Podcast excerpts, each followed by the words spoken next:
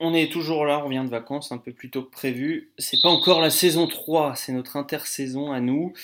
Euh, parce qu'on s'est dit qu'on avait peut-être encore des choses intéressantes à raconter, peut-être pas nous, mais nos invités, oui. Alors on va vous proposer une série de trois podcasts euh, un peu hors série qu'on va appeler l'intersaison d'envergure. Le premier, c'est donc maintenant. Romain et Manu sont avec moi. Messieurs, bonjour. Bonjour. Bonjour. Et notre invité, il s'appelle Franck Kuhn, et vous entendez, il est pas loin d'un gymnase, il est dans un gymnase, je sais pas. Ouais, dans le gymnase. Dans le gymnase. À Beaublanc. Ouais, bonjour à tous. Bonjour. Médaillé de bronze il y a peu quand même, euh, le préparateur physique de l'équipe de France de basket, euh, également au CSP Limoges. Évidemment, on a plein de questions. Donc on attaque tout de suite l'intersaison d'envergure, la partie 1, un podcast poster dunk, et on y va tout droit.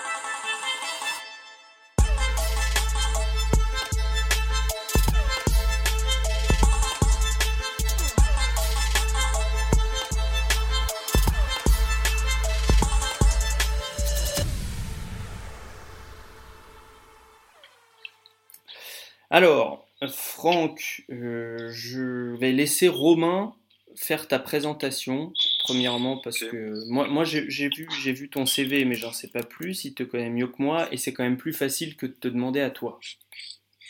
Pardon, je, vais. Ouais, on, va même à la limite te, demander, toi, Franck, peut-être de, faire un, rapide, un rapide point sur ton parcours, si ce n'est que moi, je peux, je peux juste ajouter que euh, bon, Franck, c'est un, coach de basket euh, que, que j'ai eu le l'occasion de croiser assez, assez régulièrement euh, ces, dernières années, notamment l'an dernier où j'allais souvent Limoges et qui euh, y a une, facilité d'échange qui, est, quand même très très intéressante pour quelqu'un qui a côtoyé le haut niveau et qui fait également partie des, des rares personnes euh, à, s'être exportées, à avoir travaillé à l'étranger. Donc il y a vraiment une, transversalité dans le propos qui ne peut que, que, faire du bien à tout le monde.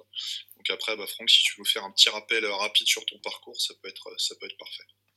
Écoute, euh, c'est sympa la présentation. Euh, c'est vrai que qu'aujourd'hui j'essaye d'avoir une, une, certaine euh, curiosité sur ce qui se fait au plus haut niveau dans, dans, les staffs de basket, mais aussi sur sur d'autres sports, parce que je pense qu'il y a des, des, choses à prendre un peu partout.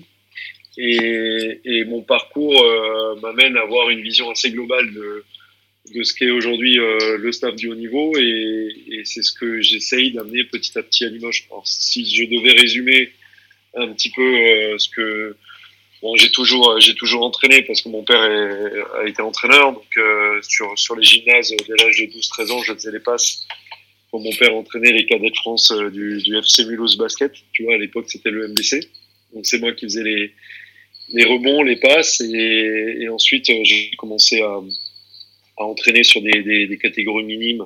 J'étais sur le pôle avec Clara et j'avais les mini France de l'électricité Strasbourg, tu sais, où sont passés euh, Yannick Bocolo, mmh.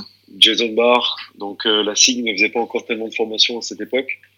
Puis euh, un passage à la SIG avec Olivier Weister. Donc euh, c'est là que j'ai commencé à entraîner sur les cadets France. Euh, le centre de formation du, de la SIG où j'ai pu avoir la chance d'avoir les espoirs aussi. J'avais comme, comme responsable technique euh, du club euh, Frédéric Sartre, donc qui est quand même un, formateur qui, a sa réputation. Donc j'ai pu apprendre euh, pas mal de choses sur les, aspects technico-tactiques à cette époque. Et, beaucoup de travail en collaboration avec, avec Olivier. tu sais, j'ai eu toutes ces périodes aussi où j'ai pu côtoyer un peu le haut niveau. Donc ma première année au club, c'était avec Alain Weiss et Bob Sud. ensuite, j'ai eu des années avec Eric. J'ai pu avoir la chance d'être présent euh, à Bercy euh, le soir du, seul titre euh, pour le moment de, la SIG, hein, un titre de champion de France. Et, l'année où, où, Vincent Collet est arrivé à la SIG, je me suis exporté en Roumanie. Voilà. Sur ma spécificité qui était à l'époque la préparation physique, parce que pour moi, la prépa physique, c'est 25% à peu près de la performance. Donc, tu as la technique, euh, l'aspect tactique, l'aspect mental et l'aspect physique. Et pour moi, c'était un aspect qui était, totalement euh, délaissé. Donc, j'ai essayé d'apporter quelque chose un peu là-dessus et, rapidement, euh, ça fait ma réputation. Mais, aujourd'hui, je revendique vraiment de, de ne pas être qu'un préparateur physique parce que ça fait, ça fait vraiment depuis les années 98-2000 que je coach. Hmm. J'ai tout. Donc euh, sur l'équipe de France, euh, j'ai un rôle très ciblé sur la préparation physique, mais tu sais que c'est un staff très pléthorique. Donc euh, on a tous une mission très restreinte. Voilà, c'est l'avantage des staffs pléthoriques, c'est ce que j'allais dire. C'est que là, on est vraiment par expertise après au niveau. C'est ça aussi. Exactement, et c'est ça qui c'est ça qui est important. je veux te, juste te faire un petit point sur mes expériences à l'étranger. Donc je suis parti sur de la prépa physique et, et j'ai la, la particularité d'être parti sur des équipes de handball. Donc j'ai fait, euh, fait du hand féminin, j'ai fait du hand masculin. J'ai eu des très grosses équipes. On a été euh, en finale de la Champions League euh, avec un club roumain, champion de Roumanie deux fois, champion de Russie avec un club de Rostov où il y a eu Siraba Dembélé, capitaine de l'équipe de France de handball qui était là-bas, Barbosa, enfin des grosses joueuses pour ceux qui connaissent un petit peu le handball et un coach français, Fred Bougeant, avec qui j'ai pu, j'ai pu travailler. Moi, ce que je retiens de, de cette expérience, c'est la capacité de management de staff et la capacité de management des hommes qu'ont les, qu'ont les entraîneurs euh, internationaux de handball. Donc ça, c'est, c'est quelque chose qui, qui m'a vraiment, euh, tu vois, qui m'a vraiment changé de, de du coach euh, français très axé technico-tactique. Et j'ai pu découvrir une façon de manager qui était ben, quand même euh, beaucoup plus euh, beaucoup plus abouti que, que, celle que nous on a. Hmm. Et donc euh, retour à, Limoges ou enfin retour pas du tout arrivé à Limoges. Hmm. Et là-bas donc tu es préparateur physique mais aussi formateur. Ouais. mais si tu veux je suis arrivé à Limoges à la demande d'Olivier Bourguin pour être assistant coach, mais assistant coach avec la casquette, si tu veux, la mission de préparation physique et la mission aussi de travail, individuel, mais pas que physique, basket aussi sur les joueurs, et d'assistant vidéo. Donc ma première année à Limoges, euh, ben, c'est moi qui suis sur l'Eurocup en, en, en, vidéo, euh, je travaille avec les joueurs individuellement. Donc mon champ de... De toute façon, c'était ma volonté, c'était j'avais d'autres solutions, euh, d'autres propositions, et je voulais revenir au basket. Donc là, au basket, et pas de manière restreinte sur, le, sur la partie prépa physique. Bon, la partie prépa physique, je fais vraiment toujours la, la piloter, mais euh, d'avoir aussi des missions basket. Et ça, Olivier me l'a offert avec euh, ce nouveau staff qui était composé de, de Kai et de François Perronnet. Ensuite, ensuite, ça a évolué parce que Mehdi Marie a, fait, a, eu le souhait de partir euh, pour aller sur des staffs pro. Donc, il est parti en Suisse à, à, Neuchâtel. Et il y a eu un besoin sur le, sur le centre de formation. Moi, ce que j'ai j'ai proposé au club, c'est de dire, ben voilà, euh, tout le travail d'individualisation euh, qu'on a mis en place, notamment avec Sekou Doumbouya, euh, avec les pros, quoi, parce que tout ce qui a été mis en place sur les pros, c'est un suivi vraiment très très individualisé sur le plan technique, sur le plan tactique, sur le plan physique, euh, de, de, de l'élargir au centre. Voilà, de dire pourquoi est-ce que aujourd'hui Limoges ne, ne, pourrait pas avoir un centre de formation euh, ambitieux avec euh, des joueurs prospects et des des, un staff, un staff élargi qui, qui, peut proposer de la préparation physique, du travail technique, etc. Hmm. Et, et, on est parti là-dessus. Aujourd'hui, c'est la. Alors, tu sais que les hommes ont changé à l'image. Hein, il y a un nouveau, une nouvelle présidence, mais euh, aujourd'hui, euh, la direction a, a souhaité euh, a souhaité continuer ce projet-là. Donc, euh, donc on m'a donné les moyens de, de continuer à aller dans cette direction. La formation étant aujourd'hui importante pour le CSP. Et donc, moi, je suis très, très heureux de, de pouvoir participer à, ce projet qui est en développement. Ok, bah on va commencer là-dessus. Finalement, on avait prévu de le faire dans l'autre sens, mais c'est très bien. On va commencer par le centre de formation, on finira par l'équipe de France. Ok. Euh, tu le, donc, on, on l'a bien compris, tu, tu, le bâtis un peu de, de, rien. Hein. C'est euh, ce centre de formation, c'est un projet, euh, c'est un, projet tout nouveau. Et est-ce que tu peux concrètement expliquer à quelqu'un qui ne connaîtrait pas du tout comment ça fonctionne euh, quand un joueur arrive dans le centre de formation, qu'est-ce qui se passe Comment on va le faire progresser Avec quels outils Avec quel coach, etc. Bien sûr. Alors, si tu veux, la difficulté majeure pour les centres de formation aujourd'hui en France, c'est que il y c'est pas comme au foot où tout est tout est aménagé, c'est-à-dire que tu as tes profs qui viennent, les joueurs sont sont là, tout est aménagé, donc ils peuvent avoir un cours, ensuite ils, vont sur le terrain. Bon, en, basket, les, les, moyens étant réduits, euh, c'est beaucoup plus déjà c'est beaucoup plus compliqué. Là, on a réussi euh, au niveau du CSP à avoir des aménagements scolaires. Donc ça fait qu'un jeune qui vient chez nous, il va pouvoir être sur le terrain le matin.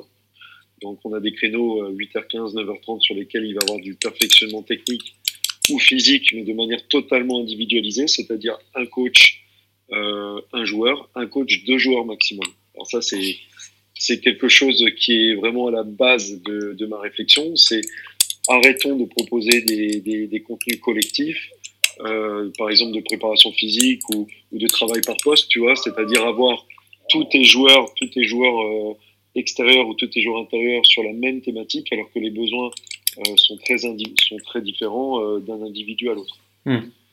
Voilà. Donc d'abord, on fait un diagnostic, en fait. Oui, ouais, mais pour pouvoir faire ça, il faut, il faut un staff. Parce que même si je suis le meilleur formateur de France et que je travaille avec 20 gamins, euh, je ne pourrais finalement que travailler, euh, si je veux individualiser les choses, que je suis sur le terrain, je vais être limité dans ma capacité à pouvoir, euh, pouvoir faire bosser le jeune. Ok. Euh, et donc, vas-y, continue. Donc là, je, je, je, vais un petit peu plus loin. Donc, ce qu'on a, ce qu'on a essayé là, on a essayé de convaincre le club, c'est de staffer. Staffer, c'était staffer et staffer avec de la compétence. Donc, euh, ça, c'est ce qu'on a aujourd'hui réussi à mettre en place. Aujourd'hui, le centre de formation, c'est cinq coachs. Donc, aucun centre de formation en France ne peut, ne peut proposer cinq coachs. Euh, tous ces coachs sont à temps plein. C'est-à-dire qu'on est là à 8 heures, on part à 20 heures, on travaille toute la journée et on travaille en staff, en collaboration. Dans, ce staff de, cinq coachs, on a un préparateur physique à temps plein euh, qui était mon stagiaire l'année passée, qu'on a salarié, Faisal Court, donc, euh, qui est diplômé, qui est compétent, qui a une trentaine d'années. Euh, on a la compétence de Yassine Awadi qui avait une intervention limitée sur les professionnels l'année passée, on n'a pas besoin de le présenter, mais il a travaillé avec Sekou Doumbouya, avec Oui, on l'a eu, on l'a eu dans un jeune, vous l'avez déjà eu, je crois, euh, euh, en podcast. Donc lui, euh, il, a, il a souhaité avoir des missions plus élargies sur, euh, sur les jeunes potentiels du centre, ce qui est aujourd'hui chose faite. Ça veut dire que le matin, sur les, sur euh, les perfectionnements, c'est Yacine euh, qui est présent, ce qui est fantastique pour, pour nos jeunes du centre. Euh, Yacine pilote le perfectionnement technique individualisé. Ensuite, on a Julien Maillet qui est l'entraîneur de U18. Pareil, jeune entraîneur, très motivé, très compétent, qui est là à temps plein. Et on a la chance d'avoir en plus un assistant centre de formation qui est Clémentin Alix, qui était au Mans la saison passée, qui lui aussi jeune euh, jeune coach qui a des, d'excellentes compétences sur sur la vidéo, qui a une soif d'apprendre, qui a un état d'esprit fantastique, qui ajoute encore pour nous de la compétence et de l'encadrement de, de ces jeunes. Donc on est on est véritablement cinq coachs. Et combien de joueurs? Donc sur les joueurs, euh, sur les matinées, on est euh, sur un volume à peu près de 12-13 joueurs. Mmh. Et sur ces 12-13 joueurs, on a, on a suivant les priorités, donc on définit des priorités par jeune. Le spectre, il peut aller d'une priorité très forte sur le physique parce que c'est un, un, passage obligé, ou une priorité très forte sur le technique parce que c'est vraiment un manque pour le joueur. Une fois qu'on a défini le spectre, euh, sur un, certain nombre de perfectionnements, je ne sais pas, on va prendre un, un, chiffre par exemple sur quatre perfectionnements, il va avoir trois perfectionnements orientés techniques, voire quatre. Ça peut être 100% ou alors il va avoir 50%, il va avoir 50% de perf physique, 50%, 50 de perf technique. Ensuite, on va y rester le temps nécessaire pour avoir un gain.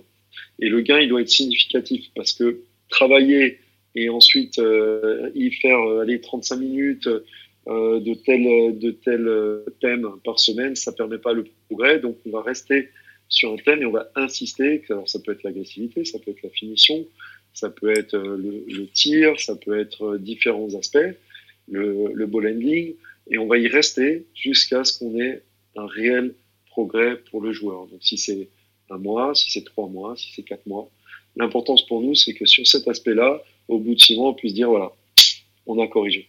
Et il euh, y, a, y a un quoi? Vous avez un catalogue d'exercices? Vous discutez des exercices entre vous? Vous avez un programme? Comment ça marche? Alors sur les, si tu veux, euh, d'abord, on a, on a des réunions sur lesquelles on parle des, jeunes. Donc, on définit nos, nos, priorités. Après, on est fortement piloté par Yacine qui nous donne euh, sa vision déjà du, du, joueur, à savoir, il détermine un, profil.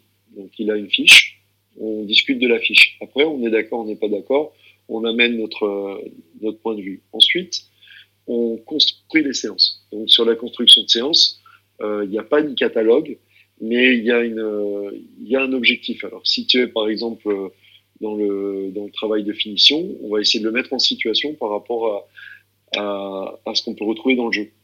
Plus important encore, on va utiliser la vidéo. Et sur l'aspect de vidéo, on va essayer d'avoir des, profils de joueurs qui lui ressemblent, qui sont dans le haut niveau. Donc tu peux avoir, je sais pas, pour, un poste 4, on va avoir des images de poste 4 qui jouent l'Euroleague, de poste 4 qui jouent NBA, qui ont un profil qui ressemble à notre joueur potentiel on va l'amener à lui montrer des, des, situations sur lesquelles ce joueur est dominant. On va regarder, on va discuter un petit peu de la technique ensemble, et ensuite on va remettre le jeune en situation sur le terrain pour essayer de, ben de, de, de, lui faire apprendre, mmh. ensuite de perfectionner son geste. C'est-à-dire qu'il n'y a pas de frites en mousse chez vous sur les, sur les entraînements individuels, contrairement à ce qu'on peut voir parfois. On est vraiment, c'est, c'est quelque chose que, bon, je rigole avec ça parce qu'on en parlait souvent avec Cassine, mais ouais. euh, on est dans l'idée de la contextualisation, en fait, qui est, c'est ce que tu dis, c'est très très important, c'est de remettre les choses en perspective par rapport à ce qui se fait à l'instant T pour le jeune joueur sur le terrain, et avec l'objectif de dire, moi, ce que j'appelle l'entraînement invisible, c'est le fait d'aller chercher des infos comme de la vidéo, c'est-à-dire euh, se mettre en perspective en se disant, voilà, la référence, c'est ce que tu viens de dire, la référence à haut niveau, pour toi, c'est ce joueur-là, ce joueur-là, ce joueur-là, voilà ce sur quoi faut tendre.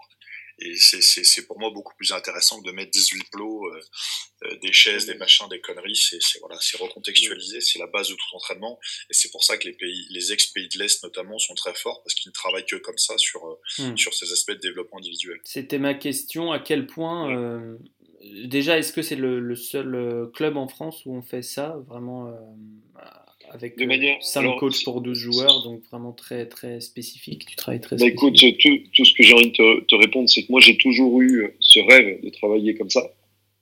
Et euh, j'ai toujours été limité par les moyens.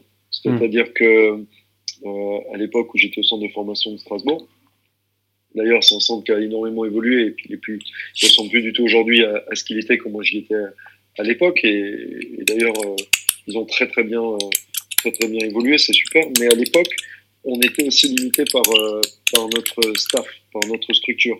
Et donc, tu as beau avoir l'idée, euh, si tu n'as pas les, compétences et si tu n'as pas les hommes pour pouvoir l'organiser, si tu n'as pas l'aménagement scolaire, si tu n'as pas les cinq coachs, si tu n'as pas le terrain, euh, tu peux pas le faire. Donc, euh, la question que je pose, tu me dis, est-ce que les autres centres travaillent comme ça? Moi, je sais une chose, c'est qu'on est le seul centre avec cinq coachs. Voilà. Ouais, c'est, voilà, c'est, c'est quelque chose qui est super important. Moi, c'est, le constat que j'ai fait. Je me suis promené un petit peu euh, euh l'an dernier, l'année d'avant, dans différents, bon, voir différents entraînements basket, mais pas seulement. Quand j'ai, quand j'ai visité les, les installations du, euh, du stade Rochelet, euh, du stade Rochelet rugby, mmh. J'ai vu, j'ai vu comment dire, comment ça fonctionne en interne.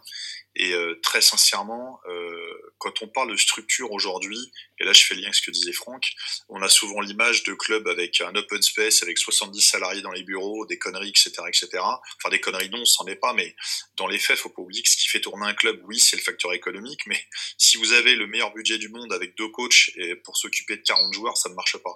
Et quelque part, pour moi, les structures, c'est aussi être capable de de, faciliter l'accueil, d'encadrer les gens correctement et de permettre leur développement et leur accompagnement. C'est-à-dire qu'un centre de formation aujourd'hui, il n'y a que deux entraîneurs, ce qui est le modèle lambda en France, parce que très souvent on a le coach espoir qui assiste du coach cadet. Euh, parfois, il y a quelqu'un qui traîne au milieu, ça fait trois, mais la majorité des clubs, c'est ça. Aujourd'hui, la, situation de Limoges, elle est, extrêmement intéressante parce que il y a une volonté de structuration qui a été faite sur le fait de staffer. Et le fait de staffer, c'est d'avoir suffisamment d'entraîneurs pour bosser, pour pas se perdre toute façon, une équipe, qu'elle soit une équipe pro, une équipe de centre de formation, euh, si vous avez si vous avez 10 coachs, sur le travail pour 10 coachs, hein, j'exagère, mais c'est quasiment ça. Donc là, c'est pour moi, c'est un, ouais, c'est un vrai exemple de structuration. À quel point on est en retard par rapport à, aux pays qui sont en pointe en Europe? On ne parle pas des, des États-Unis, mais en Europe. Bah écoute, euh, moi maintenant, euh, avec la structure qu'on a mise en place, aujourd'hui, je pense qu'on est efficace. Donc, euh, à mon avis, on, on, a déjà montré avec euh, les joueurs pros qu'on avait par le passé, euh, on reviendra toujours à l'exemple de Sekou, mais il n'y a pas que Sekou, William Howard, le passage de, tous les garçons qui ont eu envie de travailler, qui se sont donné des objectifs, il y a eu une progression. Donc aujourd'hui, pour moi, tel qu'on est organisé, on n'a pas besoin de beaucoup plus, on est efficace. Après, évidemment, tu peux toujours aller plus loin, mais, on a déjà, ça c'est pareil, je voulais le souligner, je t'ai parlé des, coachs, mais je t'ai pas parlé des dirigeants, et on a, nous, des dirigeants de Limoges, qui aujourd'hui encadrent le centre de formation, donc Claude Bolotny et Patrice Massot, qui sont des anciens, qui ont les bonnes connexions avec les lycées, qui ont permis les aménagements scolaires, notamment, et euh, permis de, faire, de faire les rouages extrasportifs pour que nous, euh, sur le terrain, on puisse le mieux fonctionner. Moi, aujourd'hui, je pense que notre centre, il a rien envié à, à n'importe quel autre centre. On n'a pas besoin de beaucoup plus, si ce n'est peut-être de rajouter un deuxième terrain, de rajouter des panneaux. Bon, on peut toujours aller un petit peu plus loin, mais dès aujourd'hui, on est, on est efficace. Oui, mais je voulais dire euh, combien, depuis combien d'années c'était en place euh, à l'étranger? Ah, je sais, je, Tu sais, j'ai pas assez de. Peut-être que Romain, il pourra mieux répondre à cette question. Moi, je connais bien les centres de formation français. Euh, à l'étranger, j'ai vu des choses fonctionner, mais je connais pas hmm. plus tous les, tous les centres. Non, mais c'était si pas tellement, Je peux pas tellement répondre à, à la question. À, l'étranger, si tu veux, la principale différence qu'on va avoir, c'est que même si, même, même si les, gens ne seront pas forcément plus staffés que nous, euh, ils n'auront pas la même contrainte que la nôtre euh, avec les rythmes scolaires. C'est-à-dire que nous, c'est un paramètre qui est euh, avec lequel que moi j'ai été responsable de centre de formation chez les filles et sur et sur un club de Pro B. le truc auquel on se heurte tout le temps, y compris quand on a des partenariats avec les lycées, c'est la dimension scolaire parce que tu vas en Espagne, tu vas en Italie, tu vas en Lituanie aussi où j'ai vu les choses se faire. La contrainte scolaire est différente, c'est-à-dire que le rythme quotidien n'est pas le même. Nous aujourd'hui, même avec des horaires aménagés, si t'es pas au centre fédéral, euh, bah, tes entraînements ils sont euh, comme c'est le cas par exemple ici où c'est très tôt le matin ou alors c'est euh, fin de journée tu t'entraînes autour de 15-16 heures parfois dans le meilleur des cas mm. alors que bah, en Espagne en Italie les rythmes sont différents donc les gens peuvent s'entraîner plus tôt mm. et je te dirais que pour moi c'est un facteur qui je ne vais pas dire limitant parce que la dimension éducation elle est essentielle et pour, pour plein de raisons plein de raisons diverses et variées, mais c'est quelque part aujourd'hui peut-être le point de différence le plus important par rapport à ce qui peut se faire C'est le vrai point de, c'est le vrai point de progrès, parce que, mais après ça passera certainement comme pour le foot par le privé. C'est-à-dire que si on arrive à, à, fonctionner de manière privée et avoir notre propre structure euh, avec un aménagement total, on va pouvoir aller plus loin encore. Hmm. Pour ça, il faut que tes dirigeants y voient un intérêt. Et l'intérêt que tu vois, je pense, quand tu es dirigeant, de toute façon, au départ, c'est l'intérêt économique. C'est-à-dire que si tu es capable, toi, club, aujourd'hui, d'accompagner des gamins et de, ce que je veux dire, c'est, je vais grossir le trait, mais de mettre un gamin à la draft tous les, tous les 3-4 ans, ou tous les 5 ans, avec le buyout que tu vas générer ainsi de suite, tu peux montrer que tu es viable économiquement. Est-ce que c'est suffisant aujourd'hui pour qu'un club français se dise, de manière intelligente, je vais réorienter une partie de mes moyens vers ma structure de formation pour permettre d'accéder à ça, c'est toujours une question, une question qui est importante. Je prenais tout à l'heure l'exemple du Stade Rochelet. Euh, euh, c'est un club qui, moi, je, je, suis pas du tout un grand amateur de rugby. Hein, J'ai juste suivi ce qu'on m'a expliqué quand j'y suis passé. Euh, c'est un club qui, qui, qui, traînait toujours entre le haut de la Pro D2 et le bas du top 14 et qui faisait la navette parce que structurellement, économiquement, c'était un petit peu difficile. Et un jour, les, pour faire simple, les dirigeants sur une descente ont dit bah, on, va, on va changer de modèle de fonctionnement. Et ils sont partis sur les modèles comme ça se fait dans le foot anglais et ainsi de suite. Ils ont, ils ont fait construire avec des partenaires un centre d'entraînement qui est quelque chose aujourd'hui de très très haut de gamme, euh, qui permet d'avoir une unité de lieu où sont les pros, le centre de formation, euh, la filière féminine, et ainsi de suite, restauration collective, ce qui fait qu'en fait, ça permet de tout monitorer sur un seul endroit, pardon pour le néologisme anglophone là, de tout gérer, tout surveiller sur un seul endroit, où finalement l'unité de lieu et le fait d'être dans ces murs fait qu'il y a une autonomie sur énormément d'aspects, et c'est ce qui a permis aujourd'hui, par rapport à la prépa physique, au fait d'avoir des grands vestiaires, une salle de muscu, des moyens, etc., etc., que ce club qui n'est pas forcément le plus riche euh, soit devenu un club très important, parce que structurellement parlant, il n'y a pas d'équivalent. Ouais. je pense que tu as, 100% raison. Je pense que le Bayot n'est pas le seul... Euh, la seule option pour euh, pouvoir euh, ramener des, des revenus. Euh, à mon avis, un centre de formation peut aussi avoir ses propres sponsors parce que ça véhicule quand même une image d'éducation, une image de valeur, une image positive, de progression. Donc il y a de plus en plus, à mon avis, de, étant donné qu'on a les moyens de, de, communiquer sur les centres de formation aujourd'hui, via les réseaux sociaux, via les, les, sites internet, on va pouvoir aussi euh, avoir, je pense, des partenaires qui vont euh, faire des accords avec nous pour pouvoir nous soutenir. Hmm. Ça me semble tout à fait envisageable à l'avenir, euh, ce qui n'était pas le cas il y a 10 ans parce que le centre de formation en fait n'avait pas de visibilité. Alors en parlant de, de buyout, cette année vous avez Maxime Carène. Alors c'est celui, c'est celui de, le, joueur de votre centre de formation dont on a le plus parlé, nous, puisqu'il a été dans les équipes de France jeunes. qu'est-ce qui, qu'est-ce qui va travailler? Est-ce que tu as le droit de nous dire ce qui, ce qui a été visé pour lui Qu'est-ce qu'il est en train de travailler en ce moment, Maxime Carène non, bien sûr, maintenant, euh, simplement pour Maxime, on, est, on prend un peu de retard parce que Maxime est aujourd'hui pas sur le terrain. Il est, euh, il est, il est blessé, donc il a ah, été blessé du, du, championnat d'Europe. Et euh, on, a une, on a une problématique, c'est que aujourd'hui, son, son, son, son, niveau d'entraînabilité est très faible.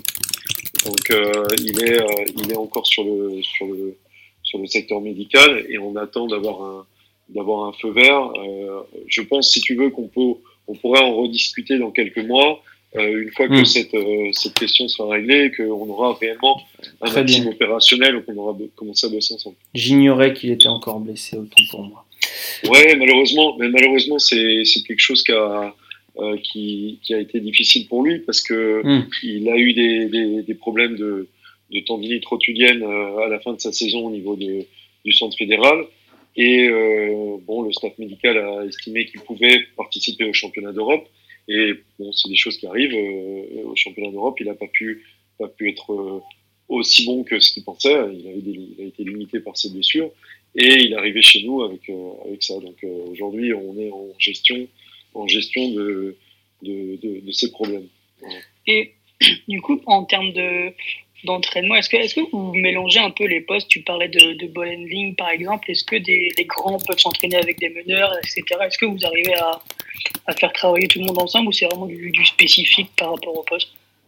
Oui, alors si tu veux, on a euh, plusieurs types de, de training. C'est-à-dire qu'en soirée, on ne fait pas du collectif comme une équipe de National 2 qui va s'entraîner tous les soirs pour préparer son mm. match et, et gagner son match. Donc, on a un peu de travail sur l'adversaire ça peut arriver en termes aussi de formation, c'est parfois intéressant quand même de savoir préparer un match par rapport à ton, adversaire. Donc à, visée pédagogique, on peut le faire, mais on le fait pas de manière systématisée. On va travailler collectivement le mercredi et le vendredi, et le mercredi, on va être plutôt sur euh, du jeu rapide, euh, des situations de pré-collectif. Après, le lundi, euh, mardi, jeudi, ça va être des soirées qui vont être là aussi orienté sur le travail individualisé, mais sur ce ces soirées-là, on va, comme tu l'as dit, essayer de mixer un peu. C'est-à-dire, on va plutôt, plutôt tendre vers du travail par poste que vers un travail individualisé pur, de manière à ce qu'on puisse euh, faire des choses. Donc, euh, on peut faire bosser le pivot, le big man avec le meneur ensemble sur des thématiques de, de pick and roll, euh, de travail de passe sur les pics, euh, de travail de short roll. On peut amener des choses qui sont euh, qui sont de, des combinaisons. Donc c'est pas tout à fait du pré-collectif, mais c'est du travail technique. Encore une fois contextualisé, mais pas ciblé que sur un joueur. Donc ça, ça c'est le soir. Ça, on, on le fera pas le matin. Le matin, c'est l'individu. Mais le soir, on, on essaye d'amener, euh, tu vois, sur les postes de jeu c'est là où c'est intéressant parce qu'en fait c'est pas sur la formation euh, on, on, se perd un peu trop souvent à avoir des choses qui sont euh, liées au 5-5 et ainsi de suite. Mais finalement si tu travailles tes précos si tu travailles ton avec des objectifs simples sur des fondamentaux individuels etc etc t'en as pas besoin tant que ça du 5-5 pour faire évoluer tes joueurs. Le 5-5, il est important si tu veux gagner tes matchs à semaine. Mais est-ce que c'est la priorité d'un centre de formation? Alors oui, quelque part, les résultats, bah, c'est une vitrine et ça t'amène des choses. Et il est toujours préférable de pouvoir participer au, tour du futur, au trophée du futur, euh, et ainsi de suite. Mais, mais, mais parce que c'est comme ça, quelque part, que les dirigeants puis le public vont quantifier le travail, alors que c'est pas tout à fait vrai. Et moi, je reste persuadé que c'est justement en contextualisant, en développant les choses, que tu, de cette façon-là, que tu, tu, vas permettre à tes gens de devenir efficaces dans le 5-5. Faire réciter les systèmes de jeu, tout le monde peut le faire, mais dans quel but et, et pour quel accompagnement du gamin, quoi. On est, je suis tout à fait d'accord avec toi. Hein. C'est, c'est un petit peu l'esprit, c'est de dire, euh, euh, on n'essaye pas, on n'essaye pas de les préparer à gagner le, le, le samedi le match espoir. Par contre, si tout le monde progresse et que que les joueurs progressent euh, individuellement et dans le travail de préco, ben, automatiquement on aura des on aura des succès sur euh, sur les sur les, les matchs espoirs et automatiquement on va apparaître on va dire dans le top 8 hmm. et on va avoir une équipe qui a, qui a, des qualités. Mais on veut que nos joueurs ils aient de l'impact. Mais on n'a pas forcément besoin d'avoir euh, des systèmes de jeu très élaborés ou de travailler par rapport à un adversaire. On veut que, par rapport à nos profils, si on a le profil d'un joueur qui est, scoreur, ou un joueur qui, doit être dans l'agressivité, on veut qu'il ait cet impact dans le match. Si on a un joueur qui doit être sur des timings de compte, c'est un joueur qui doit vraiment être un shot blocker ou un gros rebondeur, on veut que sur, euh, les, week-ends, il soit capable d'être sur 5-6 rebonds off, 2-3 contre. Voilà, ça c'est des éléments un petit peu de, où on peut mesurer une évolution, une progression d'un joueur. Puis des formes de jeu, des formes de jeu évoluées à ce niveau-là, c'est, ça va être une perte de temps et ça se fera détriment du joueur de toute façon. Franck, euh, il nous reste moins de 10 minutes.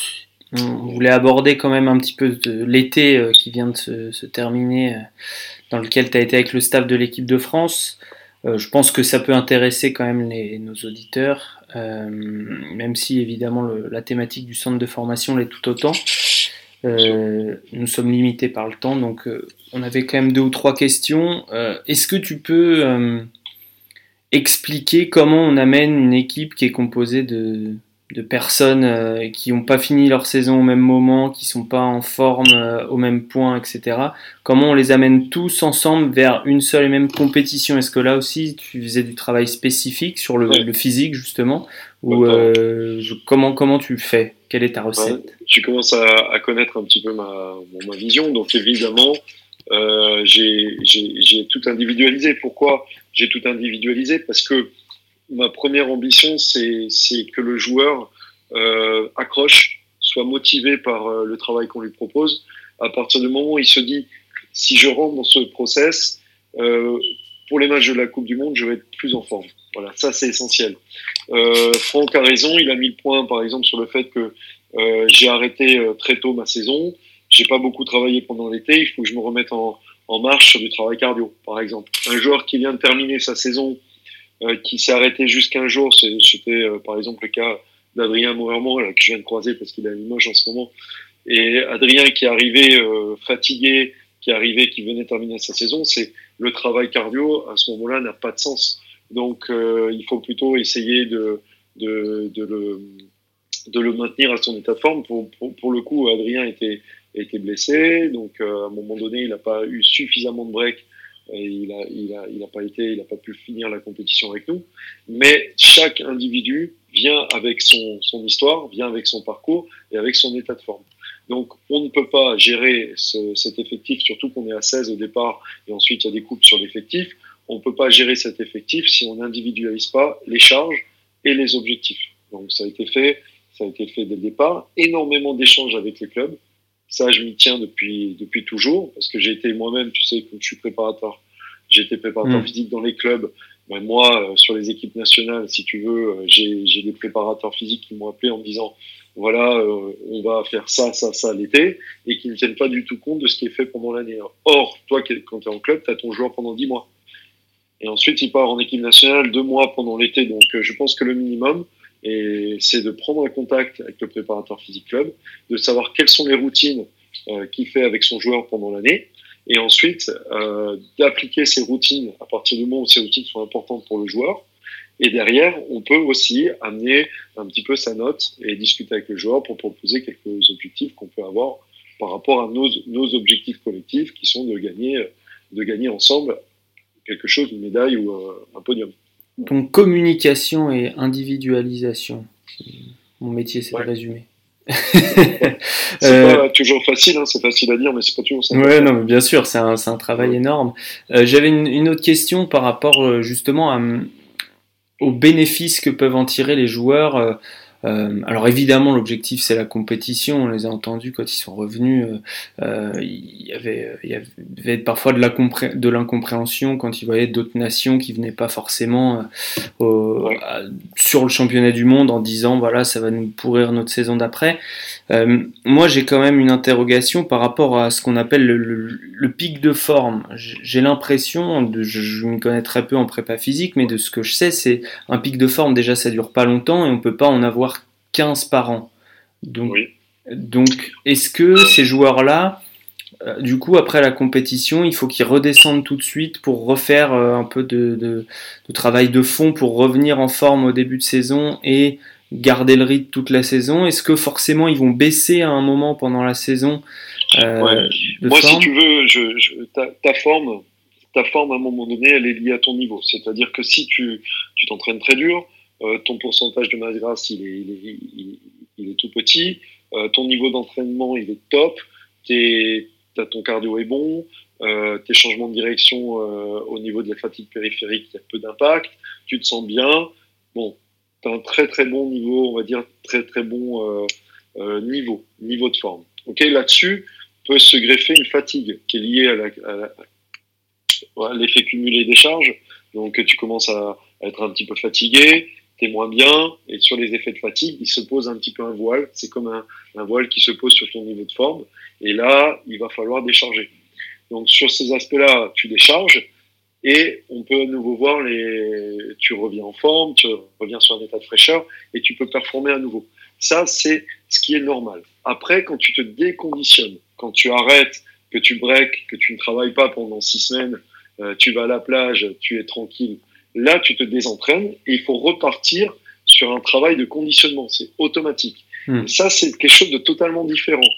Donc, on avait des joueurs à la Coupe du Monde qui étaient déconditionnés et on avait des joueurs qui étaient en forme dont il fallait gérer le niveau de forme. C'est pas la même chose, si tu vois ce que, ce, que, ce que je veux dire. Donc, forcément, après la Coupe du Monde, je pense que la plupart de nos joueurs, ils avaient, ils avaient récupéré un bon niveau. Euh, certains devaient encore un petit peu travailler, mais après, il y a un relais qui doit être pris dans les clubs pour soit maintenir, soit continuer à, travailler. Bon, et sur le plan personnel, euh, ce sera la dernière question puisqu'on arrive à la fin. Euh, qu'est-ce que tu as, qu'est-ce que as retiré au-delà d'une belle médaille dans, dans, ton armoire, dans ton salon? Non, mais écoute, c'était une, une, encore une aventure géniale. Moi, j'ai commencé en 2014. Alors, j'ai eu la chance de, de, de, de, voir euh, l'équipe de France battre l'Espagne en Espagne. Hein. Ça, hmm. c'est juste, euh, c'est juste top. Puis l'Euro, l'Euro 2015. Euh, on a eu moins de succès après aux Jeux Olympiques, mais c'est encore une fois une, une grande expérience. Et à l'Euro, et là, on a retrouvé de la performance ensemble et sur un, un, un scénario avec une dramaturgie incroyable, la victoire contre les États-Unis, ensuite une énorme déception derrière face à, l'Argentine et puis euh, les ressources mentales et puis aller arracher la, la médaille. Donc, euh, donc c'est juste euh, fantastique déjà d'être avec tous ces joueurs qui sont qui sont des grands professionnels et qui ont une éthique de travail extraordinaire au quotidien pendant deux mois et dans l'échange avec les coachs et de croiser des adversaires aussi qui sont dont tu ne peux qu'avoir un énorme respect, euh, c'est une chance. Donc moi, tu vois, chaque campagne, c'est une, une, énorme chance. J'espère pouvoir prendre une, une dernière médaille aux Jeux Olympiques euh, l'été prochain. Et, ensuite, euh, je tirerai ma révérence parce que j'ai j'ai fait le choix maintenant du coaching, donc euh, hmm. j'essaye d'être en cohérence avec mon projet. Très bien. Messieurs, une, une, dernière remarque avant qu'on. Ouais, je regrette qu'on n'ait pas une heure et demie ou deux heures parce que je pense que ça aurait pu être, ça ah aurait bah pu être vraiment, vraiment très très complet comme échange là tout ça. C'est c'est on a fait on a on a fait on a fait court par la force des choses mais parce qu'on a tous des emplois du temps un peu chargés. Mais euh, euh, en tout cas je voilà j'insiste que dit Franck là sur la fin c'est c'est important on a tendance à mettre les gens dans des cases euh, mais euh, bon c'est il, prouve de par le boulot qu'il fait à Limoges euh, qu'il a fait avec les prospects l'an dernier qu'il fait sur la structuration du centre de formation et en parallèle son expertise sur l'équipe de France qu'on peut avoir qu'on peut avoir plusieurs casquettes tout en tout en restant expert c'est quelque chose d'intéressant et disponible qui plus Allez, écoutez, moi les gars, je vous remercie déjà pour tout le travail que vous faites. J'adore euh, Envergure parce qu'on on a vraiment, vous choisissez un angle d'attaque qui est différent et ça nous permet de nous exprimer, euh, de donner voilà un petit peu de lumière sur des choses pour lesquelles il n'y en a pas toujours. Donc bravo à vous, continuez. Merci beaucoup. Merci pour tes réponses qui étaient fort complète, comme dit Romain, on aurait pu faire une heure et demie, deux heures. Si on avait on, l'invitera peut-être parce que s'il a des prospects intéressants qui se développent et ah des bah, joueurs de qui parler sur le championnat sport ou autre, ça peut être quelque chose à faire à l'occasion. Bien sûr, on reste en, contact, comme disent les jeunes. C'est grand plaisir de, parler des. Si on a un petit peu de succès et qu'on voit des garçons progresser, avec grand plaisir. Absolument. Et il y en aura. N'hésitez pas à aller voir jouer les gamins du CSP, il y a quand même quelques, quelques, joueurs, euh, quelques joueurs à garder à l'œil. Absolument. Absolument. merci beaucoup. Merci à toi, Franck. Merci, Franck. Romain Manu, merci. Et euh, nous et vous euh, qui nous écoutez, on se retrouve euh, très bientôt pour, pour un nouvel épisode de cette intersaison qui va se décliner donc en, en trois podcasts. On garde le mystère pour les deux autres invités pour le moment. Merci beaucoup. Ciao. Ciao.